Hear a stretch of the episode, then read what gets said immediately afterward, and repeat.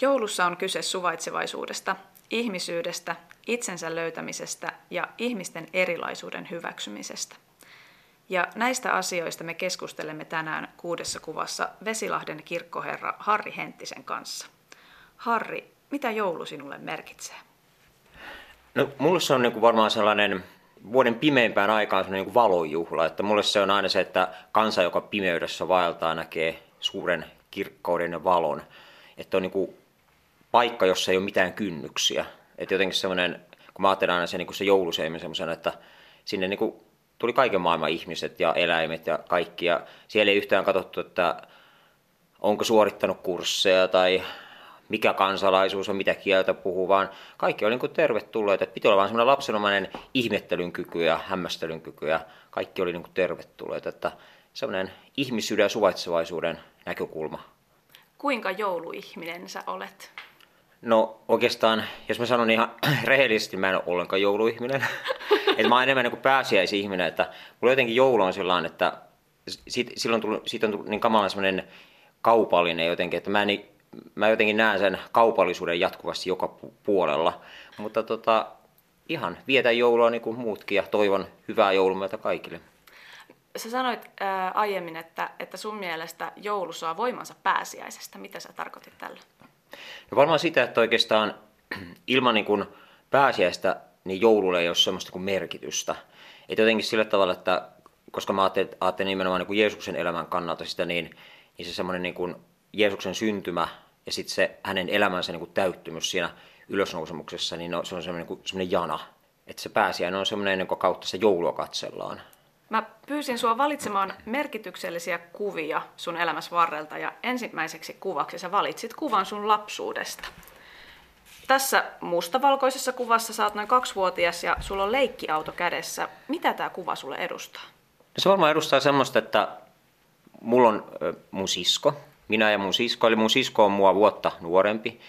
Ja tosiaan me ollaan oltu niin paita ja pylly aina tosi Ihan. läheiset. Ja Tiina-Liisa sisko on tosiaan tosiaan mulle tosi tärkeä, niin kuin mun lapsuuden perhe ylipäätänsä on mulle tosi tärkeä, äiti, isä ja, ja tota, sisko, niin tota, me oikeastaan sillä tavalla ollaan aina täydennetty toisiamme, että ei toista ilman toista.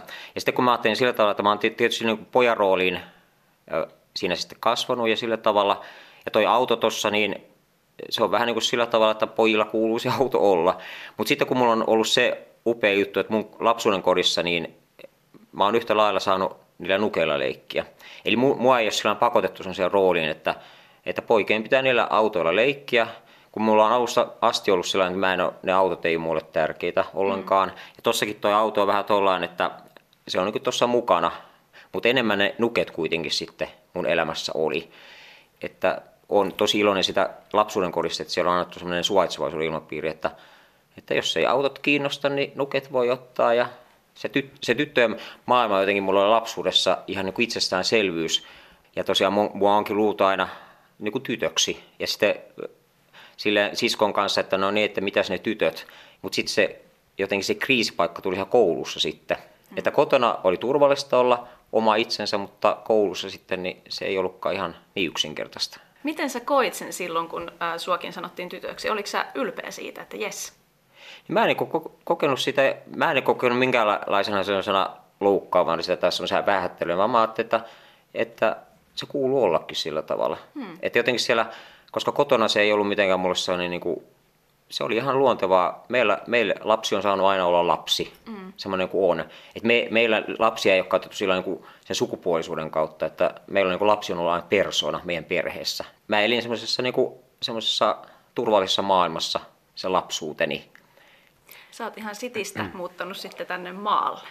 Joo, eli sitten tosiaan, että koulun ajan, kouluajan olin siellä Tampereella, oltiin vähän eri paikoissa, asuttiin ja, ja tosiaan Peltolammillakin sitten tietyssä vaiheessa siellä kävin sitten sitä Peltolammin koulua ja sitten menin sinne Tammerkosken tyttölysyoon, tyttökouluun, se oli jännä, että siellä oli niinku se, se oli siis tämmöinen yhteisko, yhtenäiskoulupojat, tytöt, tytöt oli samassa, mä olin yläastetta ja lukio siellä tyttölyseossa tai tyttökoulussa, Tammerkosken tyttökoulussa. Mutta se oli jännä, että siinäkin jotenkin yhdistyi se semmoinen, niin kuin, olen miettinyt myöhemmin, että aika kiva, kivasti sattui tämä, näkökulma siinä koulussa myös sitten. Niin. Kyllä. Milloin sä huomasit, että sä et välttämättä ehkä sovikkaa siihen muottiin, joka ulkopuolelta annetaan? No oikeastaan mä, niin kuin mä sanoin, että lapsuuden kodissa mä en kokenut sitä minkäänlaisen niin ongelmaa, koska siitä ei tehty mitään ongelmaa, koska se oli, lapsi saa olla se, mikä on. Mm. Mutta sitten tosiaan koulumaailma, silloin mä niin pikkuhiljaa tajusin sen, että, että tota, kun elettiin se 70-lukua, jolloin ei puhuttu mistään sukupuolisensitiivisyydestä esimerkiksi semmoisesta, niin, niin siinä niin kuin tota, huomasi sen, että, että se ei vaan ollut se mun maailma, mihinkä niin kuin mua yritettiin niin kuin kouluttaa tai valmistaa. Eli mä en löytänyt itseni niistä jalkapallopeleistä, enkä jääkiekkojutuista, enkä semmoisesta niin poikien semmoisesta raju, rajummasta maailmasta, vaan mä, mä, ajattelin, mä jotenkin kun mietin sitä, että miksi mä en niin voi olla sitten osa sitä tyttöjen maailmaa, tyttöjen vaikka liikuntatunnit tai yleensäkin tyttöjen, mä niin kuin olin koulussakin jatkuvasti tyttöjen kanssa, ja se oli niin kuin silloin tietyssä vaiheessa se siinä alasteella, se oli ihan niin kuin luontevaa. Mutta sitten tietysti yläasteella, kun tuli tämä, no, tuli tämä tämmöinen niin murrosikäisyys ja tämmöinen, niin siinä se, siinä se sitten ei enää onnistunutkaan sitten se, vaan silloin piti olla se poika tai kasvaa semmoiseen ehkä maskuliinisu, maskuliinisuuteen. Ja aluksi mä niin siellä koulumaailmassa yritin niin näytellä sitä, että mä olen osa tätä systeemiä, mutta eihän sitä näyttelemistä mitään tule. Vaan sitten tosiaan alettiin tosi rajusti kiusaamaan siellä ja sitten se, sehän on kaikkein ikävintä, että jos mä yritän niin kuin esit, joka päivä jotenkin niin kuin kysyä niitä, että minkälaisena te haluaisitte, mutta mä yritän olla semmoinen teille. Mä yritin niin kuin sillä tavalla niin kuin muuttaa itseni sen mukaan, mitä ne kaverit olisi toivonut ja halunnut, että niin kuin ne hyväksyisi mut. Nykyaikanahan ollaan niin kuin eri tavalla suhtaudutaan näihin asioihin koulussakin, koulumaailmassa, mutta siihen aikaan niin tota, se ei vaan niin kuin silloin onnistunut. Että se mm. pojat tekee poikien juttuja ja tytöt tyttöjen juttuja, eikä se sitten niin tajuttu, että mi, miksi mä niin kuin haluaisin tehdä jotain muuta. Valmistettiinko sua kotona koskaan siihen, että tämmöistä voitais kokea, voisit kokea koulussa vai oliko sun vanhemmat, että ne ei osannut edes ajatella, että tämmöistä voisi tapahtua? No kun mulla oli tietysti se, että, että mä niin kuin silloin en, mä en niin kuin kertonut kotona pahemmin sitä asiaa, kun se oli muista häpeellistä ja semmoista, että mä en oikein tiennyt, että mitä, mä aina, niin kuin to, mä muistan, mä aina toivon, että mä olisin niin kuin sairastunut. Että mä toivon, että mä, heti jos tuli vähän niin kuin jotain, että flunssan tyyppistä ja semmoista, niin mä ajattelin, että, että ihanaa, nyt mä saan jäädä pois koulusta, mm. koska mä en halua lintsata kuitenkaan.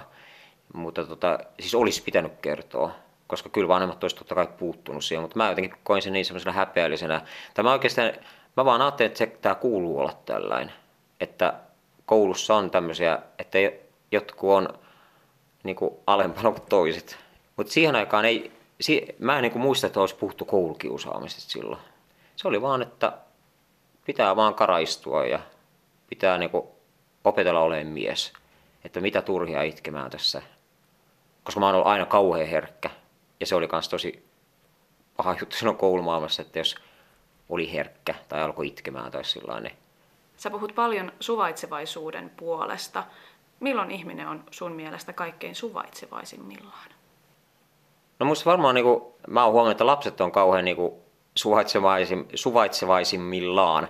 Kun mä että kun mä kohtaan tuolla kirkollisessa tilanteessa tämmöisiä pieniä lapsia, niin, niin ne saattaa kysyä esimerkiksi, että miksi sulla on ton väriset silmät? Mitä sun silmissäs on? Ja sitten ne kysyy niin suoraan tällaisia asioita ja ne on ihan oikeasti kiinnostuneita siitä ja ne ei niin anna periksi ennen kuin vastannut siihen. Ja he siis tarkoittaa sun luomiväriä tai joo, kajaalia tai joo. jotain tällaista. Tai sitten sillä että kun sanotaan, että ei meidän isällä ole tommosia. ja sitten ne sanoo, niin kuin, ne sanoo ihan sen, mitä ne niin ajattelee. Hmm. Eikä ne sano sillä että haluaa mitään loukata, vaan että kiinnostaa se. Hmm. Ja ne haluaa niin vastauksen siihen. Mitä sä vastaat? Et voi olla niin eri, erilaisia miehiä. Hmm voi olla erilaisia naisia, sillä että jotkut haluaa laittaa tällaisia koristeita itseensä, mutta ei tarvitse laittaa, jos ei halua. Me tykätään ihmisten erilaisista asioista. Mä oon nyt laittanut tämmöisiä koristeita, mutta ei nämä ihan kaikkein tärkeimpiä elämässä nämä koristeet on, mutta nämä on muista hauskan näköisiä. Ja se on jännä, että kun mulla on aina jotenkin mielessä aina näihin lapsiin liittyen, kun lapset tulee aina tuonne kirkkoon, joskus piipahtaa tutustumaan tuohon kirkkoon, kun meillä on niin kaunis tuo kirkko. Ne lapset kerran niin kuin kun meillä on sellainen saarnastuolissa sellaisia pieniä enkelinpäitä, niin ne lapset niin koko ajan tuittelevat niitä, pieniä enkelinpäitä ja sitten ne sanoi mulle, että hei kato, miksi noilla on tommoset? Ja sitten mä yritin katsoa sitä saanastuolista, että mitä hän niin tarkoittaa. Mä katsoin ihan semmoisia eri hahmoja, semmoisia parrakkaita mieshahmoja. Niin sitten tota, ne lapset sanoivat, että ei kun me tarkoitetaan, tarkoitetaan noita tuommoisia pieniä, kun noilla on ihan samanlaisia kuin sulla. Ja sitten mä mietin tarkemmin katsoa, niin niillä pienillä enkelin päillä siinä saanastuolissa, niillä barokkienkeleillä, niillä on samanlaiset kulmakarvat kuin mulla. Eli silloin mä tajusin, että lapset kiinnittää huomiota kauhean pieniin asioihin, jotka on niille kauhean olennaisia tärkeitä. Ja mä ajattelin sillä tavalla, että kun ne puhuu niistä kulmakarvoista, nyt niiden viestistä kotiin on sieltä kirkkokäynnistä, että siellä oli semmoisia pieniä enkeleitä, että niillä on samanlaiset kulmakarvat kuin to, sillä kirkkoharjallakin. Mä otan olennainen viesti sitten kirkosta kotiin. tähän pitää olla tyytyväinen. Sä olet kuin enkeli niin. lasten mielestä. Um, lapsuudesta on hyvä siirtyä sitten seuraavaan kuvaan, joka on muun muassa esillä sun kotialttarilla. Ja tässä kuvassa sinä viimein olet pappi. Sulla on yllä papin asu ja hillitysti meikkiä ja toisessa korvassa on kultainen korvakoru, mutta miten sä luonnehtisit sun olotilaa tässä kuvassa? No toi oli varmaan sellainen, mulla on ollut hyvin tärkeää, totta kai mun vanhempi lisäksi mun, mun mummu, niin hänellä oli hyvin tärkeää, että musta tuli pappi. Ja hän, se oli hänelle, hänen, mä oon tosi iloinen siitä, että hän sai nähdä sen, että mä valmistuin papiksi, koska hän toivosti ihan valtavasti, että musta tulisi pappi. Ja tota, no sitten musta ei pitänyt alun perin tulla sitä pappia, musta piti tulla hotelli- ja ravintola-alalle. Ensinnäkin mun tavoite oli se, että mä pääsin tästä koulusta eroon, sit yläasteesta. Mä laskin päiviä ja tota, no sitten tuli tietysti lukio. Ja sitten piti niinku miettiä, että mikä, mitähän sinne isos, ison rupeisi. Ja siinä tosiaan siinä vaiheessa sitten, siinä lukiovaiheessa jossain vaiheessa, kun mä olin ihan varma, muista tuli se hotelli- ja ravintola ihminen, niin mulle tuli sellainen, sellainen hengellinen näky, siis sellainen valaistumiskokemus. Siinä näytettiin siinä näyssä mulle se, että että se homma löytyi tästä kirkon piiristä. Se oli semmoinen, semmoinen tienäky, että missä oli monta ihmistä kulki siellä rinnakkain. Ja te, mulle, sanot, mulle osoitettiin siinä näyssä, että mun tehtävä on niin kulkea ihmisten rinnalla. Ei silleen, että mä olisin joku tämmöinen suuri johtaja tai tämmöinen, vaan mä oon niin siinä rinnalla kulkea, elämän kokemuskouluttaja. Mm. Niin kuin sillä omalla kokemuksellani, mitä mä elämässä koen, niin, niin kuin ehkä auttaa niitä ihmisiä. No alu, aluksi niin kuin mä ajattelin, niin kuin moni sanoikin mulle, että, että miten sä voit niin siinä papihommassa olla, kun ethän sä uskalla puhua ihmisille mitään. Sillä että kun mä siellä koulussa koin semmoista, niin mä, mä en niin uskaltanut vastata mitään. Opettajakin sanoi mulla koulussa, että he ei voi niin antaa mulle hyviä numeroita, kun mä en niin vastaa. Että opettaja niin kysyi multa jotain, mutta mä en niin saanut vastattua. No sitten kun mulle tuli tämä esille tämä, tämä papin homma, ja pitäisi ihmisille puhua jotakin, niin silloin mulle tuli semmoinen jännä juttu, että mulla alkoi niin uusi tie, että mä niin avauduin. Ja musta tuli niin sellainen, mikä mä oikeasti on niin sellainen sosiaalinen puhelias. Mä uskallisin olla niin oma itseni. Niin siitä alkoi sellainen niin voimakas kasvun aika niin kuin ihmisenäkin. Ja sitten se johti siihen, että mä hain sinne teologiseen tiedekuntaan ja pääsin sinne. Ja sitten mä tajusin, että tämä on ihan oikeasti mun alani ja urani. Että tota, ja sitten mä tosiaan valmistuin 89, niin kuin valmistuin papiksi, vihittiin tuomiokirkossa papivirkkaa ja siitä se alkoi sitten se mun kirkollinen urani on ollut eri paikoissa. Tammelan seurakunnassa Forssan lähellä on ollut tosi aika pitkään, mutta Vesilahdessa ka- ka- kaikkein pisimpään. Vuodessa 1995 on ollut Vesilahdessa.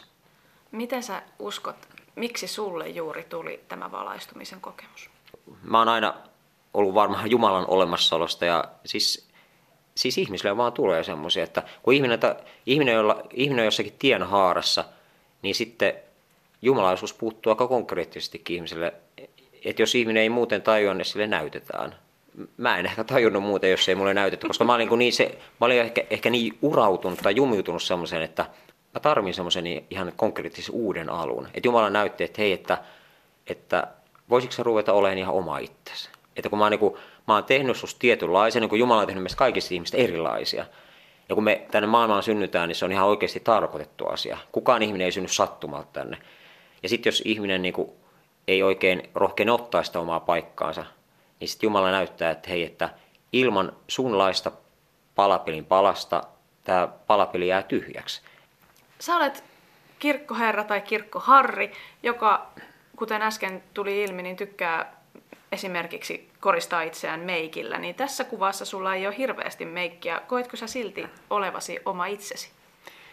No, tämä oli ehkä sitä aikaa, kun elettiin sitä, sitä 80-lukua ehkä 90-lukua, niin siis kyllähän mä tässäkin olen pikkusen laittanut meikkiä, mutta se ei siihen aikaan ollut, ollut ehkä mahdollista.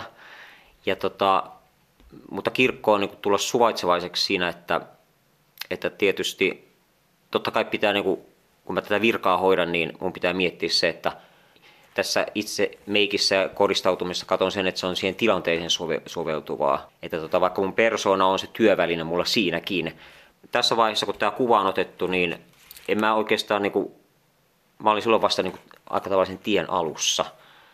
Mutta tietysti se meikillä korostaminen, niin se vaatii tietysti sellaista tietynlaista niin kypsyyttä ja rohkeutta ja semmoisen oman tyylin löytämistä.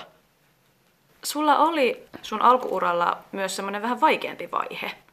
Kerrotko vähän siitä? Sä sanoit, että sä oot ollut myös ilmaisultasi vähän vähemmän harkitseva. Joo, että mä oon huomannut sen, että ihmisenä ihan, ihmisenä ihan oikeasti voi ja tulee kasvaa. Et mä silloin nuorena olin hyvin särmikäs, kulmikas ja puhuin ennen, ennen kuin ajattelin. Ja sen jälkeen mä oon ajatellut sen, että pitäisi ihan oikeasti ajatella ennen kuin puhuu. Ja mieluummin laskea vaikka kymmeneen ennen kuin sanoo yhtään mitään. Mutta mä olin jotenkin semmoinen nuorena, että mä kuvittelin, että mä omistan totuuden yksin. Ja kukaan muu ei ymmärrä yhtään mitään.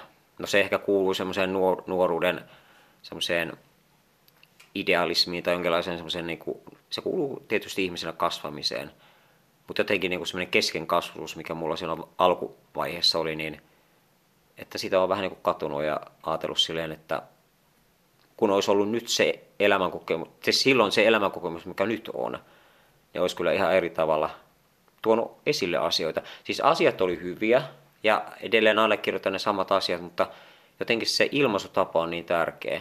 Että miten ihmisille puhuu, miten ihmisille, ihmisille asioita ilmaisee, niin siis moni ovi menee lukkoon sillä tavalla, että sä oot liian niin kuin kärkevä, liian niin kuin semmoinen töksähtävä tai semmoinen, että pitäisi niin kuin olla sävyisä. Se auttaa sen viestin perille menossa. Kuinka suuren merkityksen sä uskot olevan sillä, että sä olet rohkeasti oma itsesi? No mä oon huomannut, että se, se on niin kuin hirmu tärkeä. Että se on oikeastaan mulla ollut sellainen työväline. Että tota, koska mä oon niin kuin yrittänyt nimenomaan sen, että semmoisen ulkonaisen olemukseen liittyy se sanoma aina. Että ei vaan silleen, että mä en halua se, semmoisen, että, että se pääasia on vaan se ulkoinen olemus, vaan nimenomaan se, että sillä on joku viesti sillä olemuksella. Ja mä ajattelin, että nyt tämmöiseen aikaan, kun puhutaan tästä ihmisten erilaisuudesta ja erilaisuuden hyväksymistä, suvaitsevaisuudesta ja sitten tämmöisestä niin kuin ihmisenä olemisen erilaisista tavoista ja myös miehenä naisena olemisen erilaisista tavoista, niin mun mielestä tämä on just ajankohtainen viesti siinä – että roh, rohkaista ihmisiä olemaan niin kuin oma itsensä ja, ja tosiaan niin kuin, tota, että niin kuin, kun tämä elämä on kuitenkin vaan niin kuin aika lyhyt, että kun meitä on kuitenkin tarkoitettu tänne oleen oma itsemme eikä joku muu. No tästä päästäänkin sitten kolmanteen kuvaan ja tämä liittyy mallikouluun, jonka kävit vuonna 1994. Mm-hmm. Tämä kuva on sun mallikansiosta ja kerro hieman, mitä tässä kuvassa näkyy. No tää on semmonen, tässä on tämmöinen naispatsas, tämmöinen feminiininen naispatsas, tuolla kauempanakin on tämmöinen pienempi naispatsas ja sitten mä olen tuossa ja katson ikkunasta tuolla tavalla, mun profiili näkyy tuossa korostetusti ja mä oon tietysti pukeutunut tällainen maskuliinisesti siinä. Vaikka tuolloin mä en ollut vielä tietoinen tästä androgyynisestä puolesta itsestäni niin selkeästi, niin tässä on jotenkin läsnä tämä androgyyni, eli nainen, mies. Yeah että tässä se on täällä ulkonaisesti kuvattuna, mutta tässä se kuitenkin on jo sisään kirjoitettuna tuohon sisäiseen maailmaan mulla. Että tämä, ja sitten jotenkin kauhean niin kuin, symbolinen tämä kuva, koska tämä, mä katson tuosta ikkunasta, mä katson niin kuin tulevaisuuteen. Mikä sai sut hakemaan mallikouluun? No se oli myös semmoinen, mä muistan, että mä ihan kauheasti jännitin sitä, kun mä olin sen mallikoulun ulkopuolella. Ja mä ajattelin, että ihan varmaan on auraa mulle, kun mä menen tonne. Voi että ei. Tota, mä ajattelin, että en mä kyllä tonne mene. No sit mä ajattelin, että nyt mä menen sinne kuitenkin. Mä olin aivan hiestä märkä oli ja sitten mä olin ihan niinku varmaan täriisiä tällä ja, ja tota, sitten mä vaan sanoin, että mä tulin tänne mallikouluun. Ja sitten tota, no aluksi oli tietysti, se oli kamaan mulla semmoista, että mä, kun se oli niin, kuin niin vieras maailma mulle. Mutta sitten se, niin kuin, se porukka oli kauhean rentoa siellä.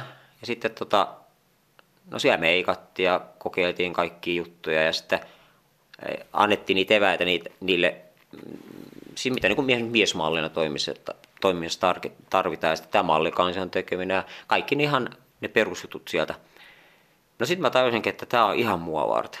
Mutta sitten mä tajusin myös sen, että ei tämä niinku mun elämäntehtävä tietenkään tuoleen. Ja se mallimaailma on tietysti semmoinen, että se liittyy niin nuoriin ihmisiin, että tietyn iän jälkeen niin voi sitten mennä pappaosastolle, pappaosastolle mutta jotenkin niin kuin, mä ainakin rohkaisisin niin kuin sitä, että varsinkin jos on itsetunnon kanssa sellaisia haasteita, niin mallikoulu on hirveän hyvä juttu. Vaikka joku ajattelee, että se on kauhean niin kuin pinnallinen, no onhan siinä se pinnallinen puolikin, mutta esimerkiksi se, että mä näin ensimmäistä, kertaa, näin ensimmäistä kertaa itseni toisen ihmisen silmin, siis videolta. Mä näin valokuvasta itseni. Ja aluksi mä, mä olin sellainen tunne, että mä en halua nähdä tuota ihmistä.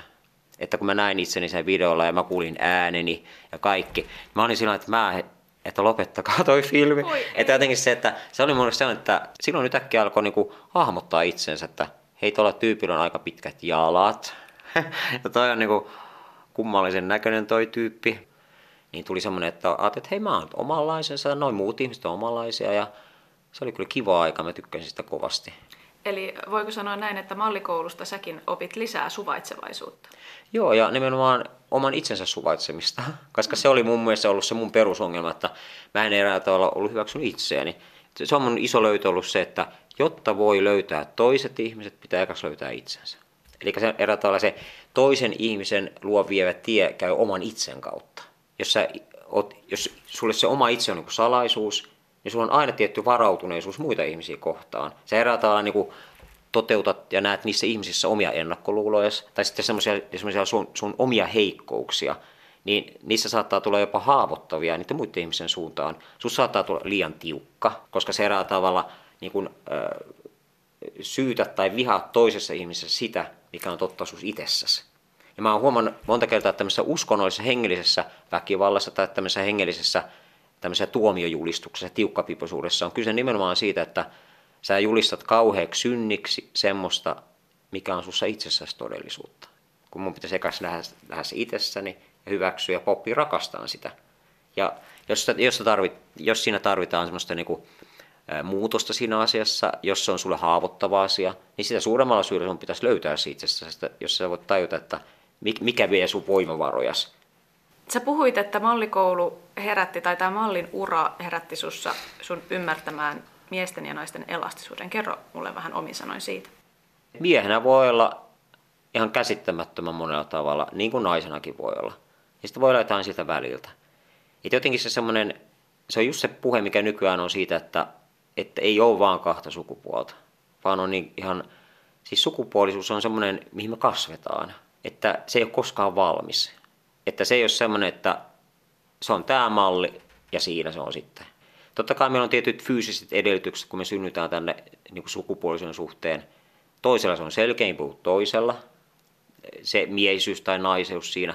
Mutta se, että mitä siitä sitten tulee, mikä se meidän sukupuolisuus tulee olemaan sitä aikanaan, niin se on sen koko elämänpituinen juttu. Ja oikeastaan koskaan tämä elämä ei tule valmiiksi. Ja se onkin, niin kuin mä oon sanonut, se on hirmu hieno asia, se keskeneräisyyden joku hyväksyminen. Mutta myös se, että mitä me ollaan miehenä ja naisena, niin se on kasvutarina. Ja sitten semmoinen, että mun mielestä kannattaisi silloin katsoa avoimesti sitä, että se, että ollaan miehiä, ei tarkoita sitä, että naisen olisi kaukana. Ja ei, jos ollaan naisia, niin ei miehisyys ole kaukana. Mutta toki, jos ihminen kokee sillä että mä olen sataprosenttisesti mies tai nainen, niin ihan hieno juttu mutta pitäisi olla rehellinen sille, mitä sisältä löytyy, eikä pelätä sitä, että miten nämä tämmöiset perinteiset roolimallit siihen suhteutuu. Että meillähän on tämä tämmöinen patriarkaalinen systeemi ollut kirkossa liian hallitseva. Onneksi naispapit on tuonut siihen sitä feminiinisyyttä. Mutta mun mielestä tämmöistä patriarkaalisista tai maskuliinisista malleista pitäisi päästä eroon siinä suhteessa, että, että olisi sellainen tasavertaisuus oikeasti siinä suhteessa.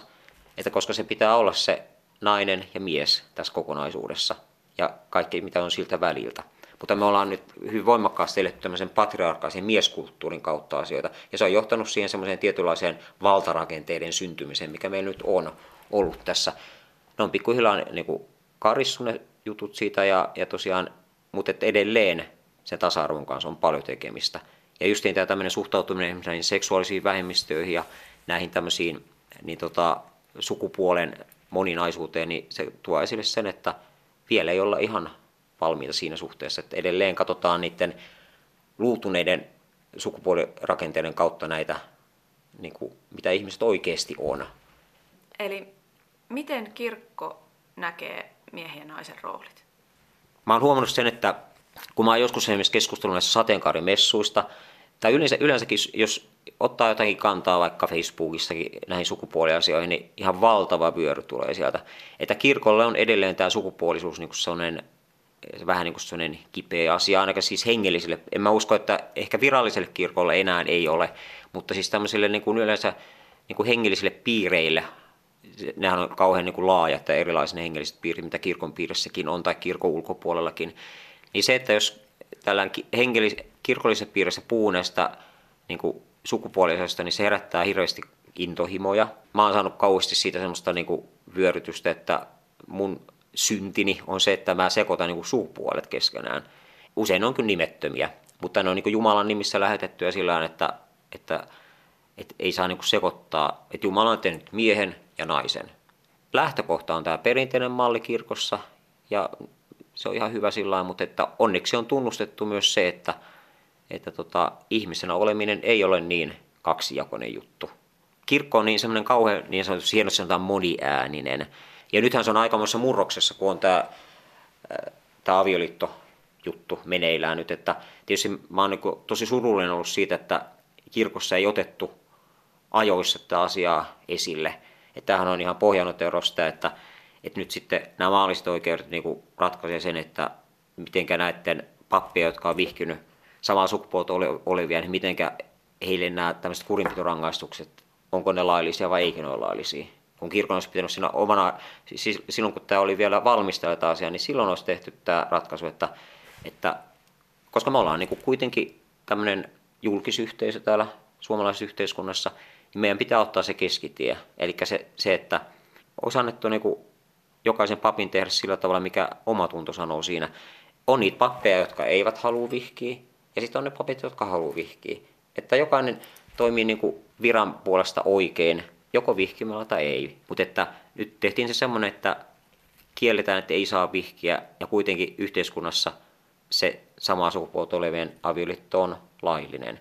Niin tämä on semmoinen sovittamaton ristiriita, että mun mielestä tämä on se, se iso ongelma kirkossa, että, että oltiin nyt liian myöhään hereillä. Ja ihmiset niin reagoi kauhean voimakkaasti tämmöiseen, kun ne näkee, että kirkossa ei tämä homma on nyt oikein hanskassa.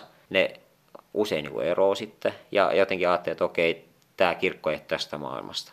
Totta kai on sellaisia ihmisiä, jotka on kauhean perinteisiä ja fundamentalistisia näissä asioissa, jotka ei hyväksy, hyväksy näitä, että se on se miehen ja naisen välinen avioliitto, mutta kun se on sitä nykyaikaa, me, ihmiset, me ei eletä enää jossakin vanossa ruutuneissa käsityksissä, vaan että me ollaan nykyajassa. Me lääketiede tietää paljon enemmän ihmisen seksuaalisesta suuntautumisesta ja siitä, että ne ei ole mitään valintoja. Ei ne ole sillä että homoksi. Kirkon pitäisi olla ihmistä varten. Jos joku ihmisryhmä, vaikka olisi pienikin ihmisryhmä, kokee, että, että me ollaan tämän kirkon ulkopuolella ihan, ihan perus, perustavanlaatuisesti, että vaikka avioliitto se on ihan pieni osa kuitenkin tätä juttua, mutta se on aika olennainen perustavanlaatuinen osa kuitenkin se, että kun, jos ihminen menee naimisiin, niin vaikka olisi niin kuin, kaikki toteutus, saat kirkon jäsen, saat käynyt rippikoulun, konfirmoon, kaikki edellytykset on, mutta kun sä kuulut seksuaaliseen vähemmistöön, niin me emme voi sua vihkiä. Siinä on turha sitten sanoa, että kyllä te olette yhdenvertaisia, että Jumala rakastaa sua, te olette tärkeitä meille kirkolle, mutta me ei voida teitä vihkiä. Mutta toi naapuri, kun se on mies ja nainen, ne me vihitään. Ja, no nyt on varmaan sanomattakin selvää, että itse varmasti haluaisit vihkiä näitä samaa sukupuolta. Kyllä mä sinne odotan sitä. Ja jotenkin, että totta kai se on perinteinen malli, mutta kaikille löytyisi vihkiä. Se olisi ollut psykologinen voitto kirkolle. Ja silloin ihmiset voisivat sanoa, että hei, tämä kirkko on nykyaikaa. Tähän me halutaan kuulua.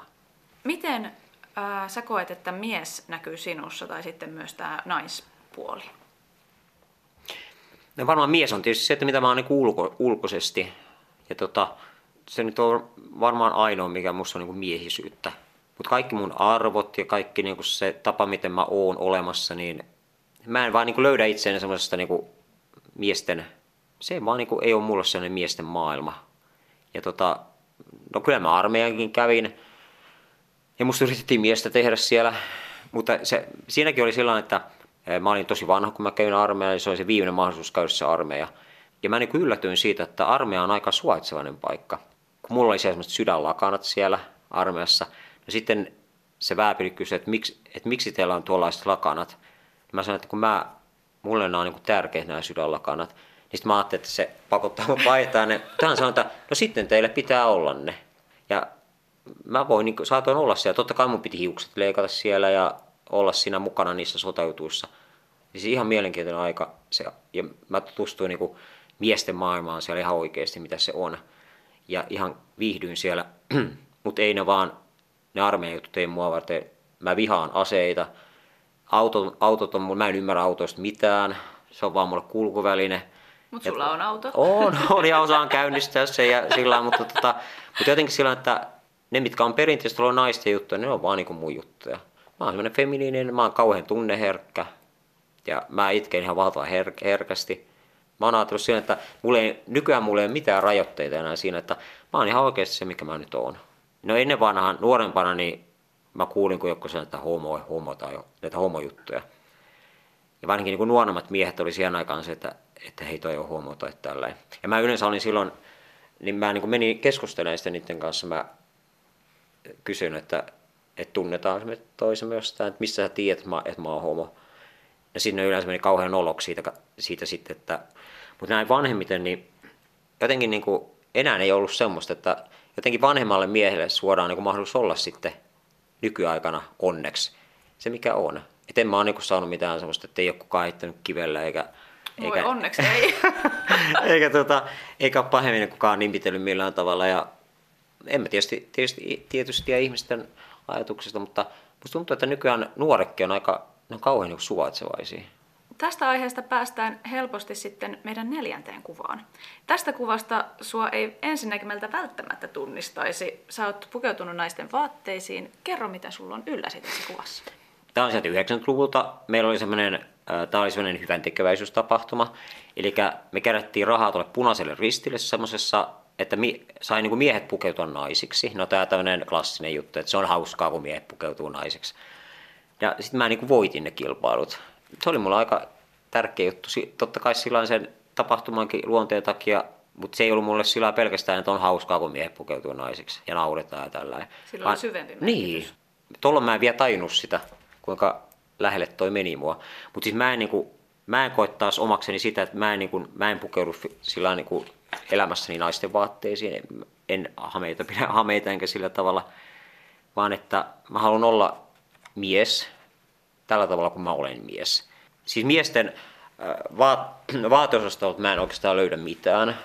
Se miesten värimaailma ei kyllä ole ihan kauhean, kauhean monipuolinen, että kerrankin oli yhdessä liikkeessä, että, että kevään värit saapuneet, tule miesten niin osastolle. Mä menin kysymään, että missä tehdään nämä värit on täällä. Että, no onhan, tässä on tätä ruskean sävyä, tässä on tätä, jopa harmaan sävyäkin löytyy. Sitten on tätä sinistä sävyä, mä että niin, että onko nämä, nämä miesten värit. Kun taas naisten osastolla meni aivan upeita värejä löytyi sieltä.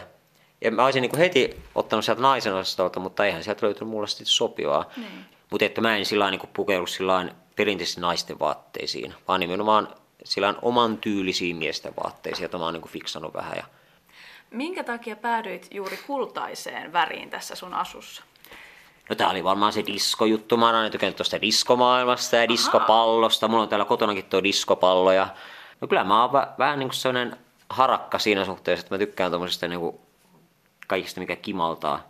Vaikka se olisi lasia tai muovia, ei mitään aitoa, mutta mä tykkään kimaltavista asioista. Ja tässä on nyt kaikenlaisia koruja ja helyjä ja tuommoinen hieno juhlakassikin tuolla arvoisella leirillä tuossa.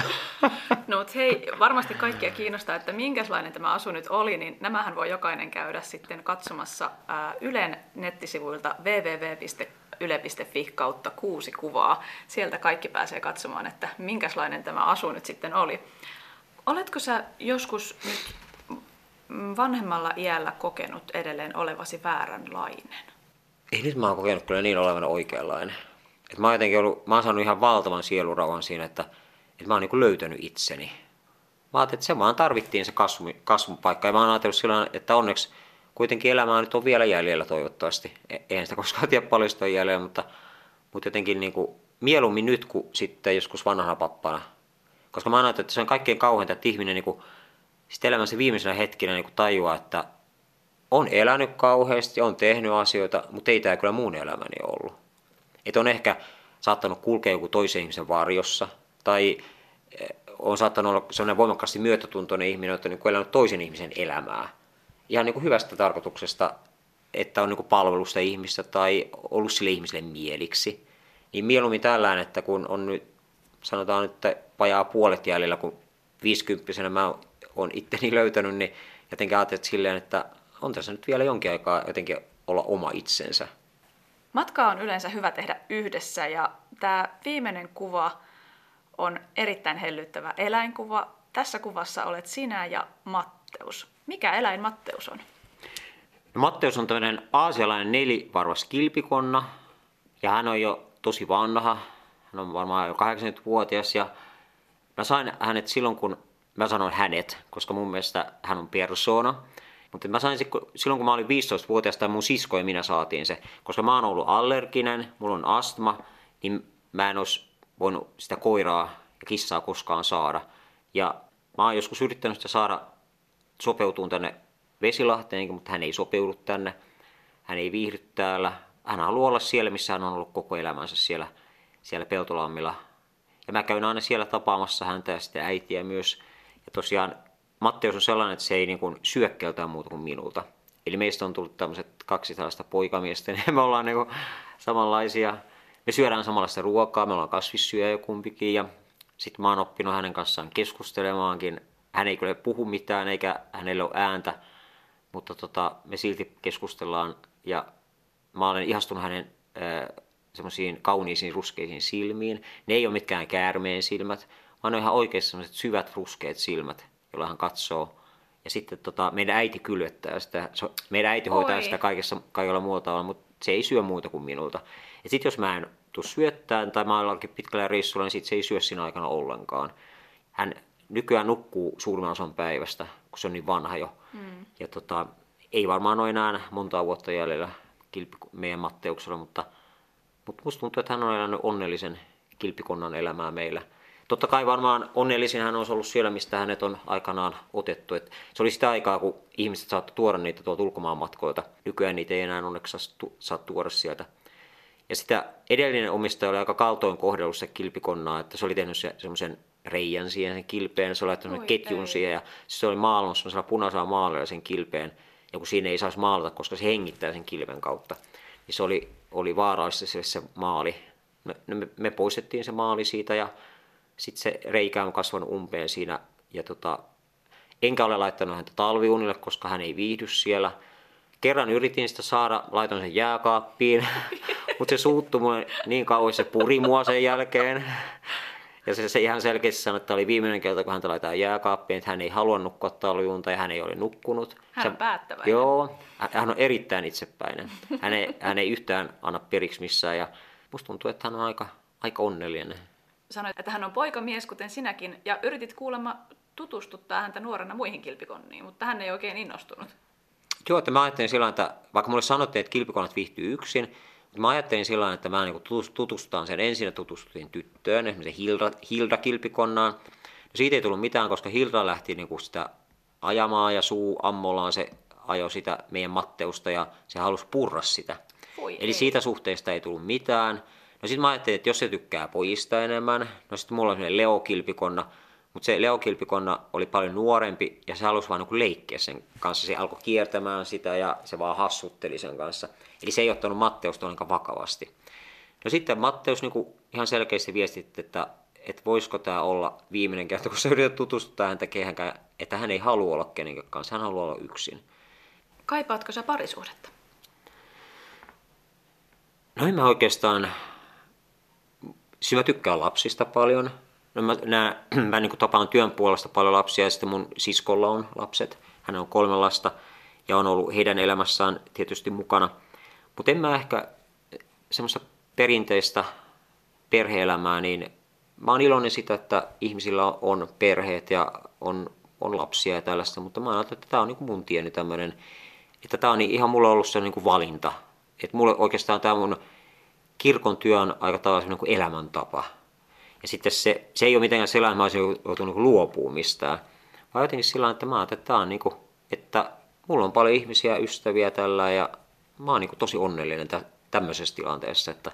Sä olet se vierellä kulkija. Niin.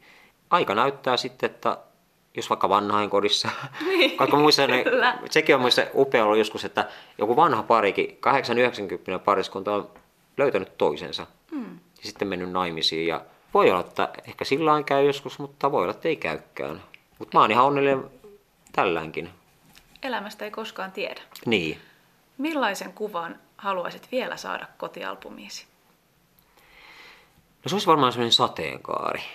Eli semmoinen, koska mulle sateenkaari on aina ollut sellainen, niin kuin, se on ollut vähän niin yliluonnollinen juttu. Ja sitten kun se on semmoinen, että yhdessä näkökulmassa se näyttää toiselta ja toista näkökulmalta toiselta ja yhtäkkiä se katoo kokonaan näkö, näkyvistä. No usein se tulee nimenomaan myrskyn jälkeen.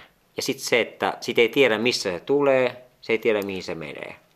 Et se on vähän niin kuin semmoinen aika ja ikuisuus. Mä oikeastaan ajattelen sillä, että tämä aika on niin kuin ihmisten keksintöä.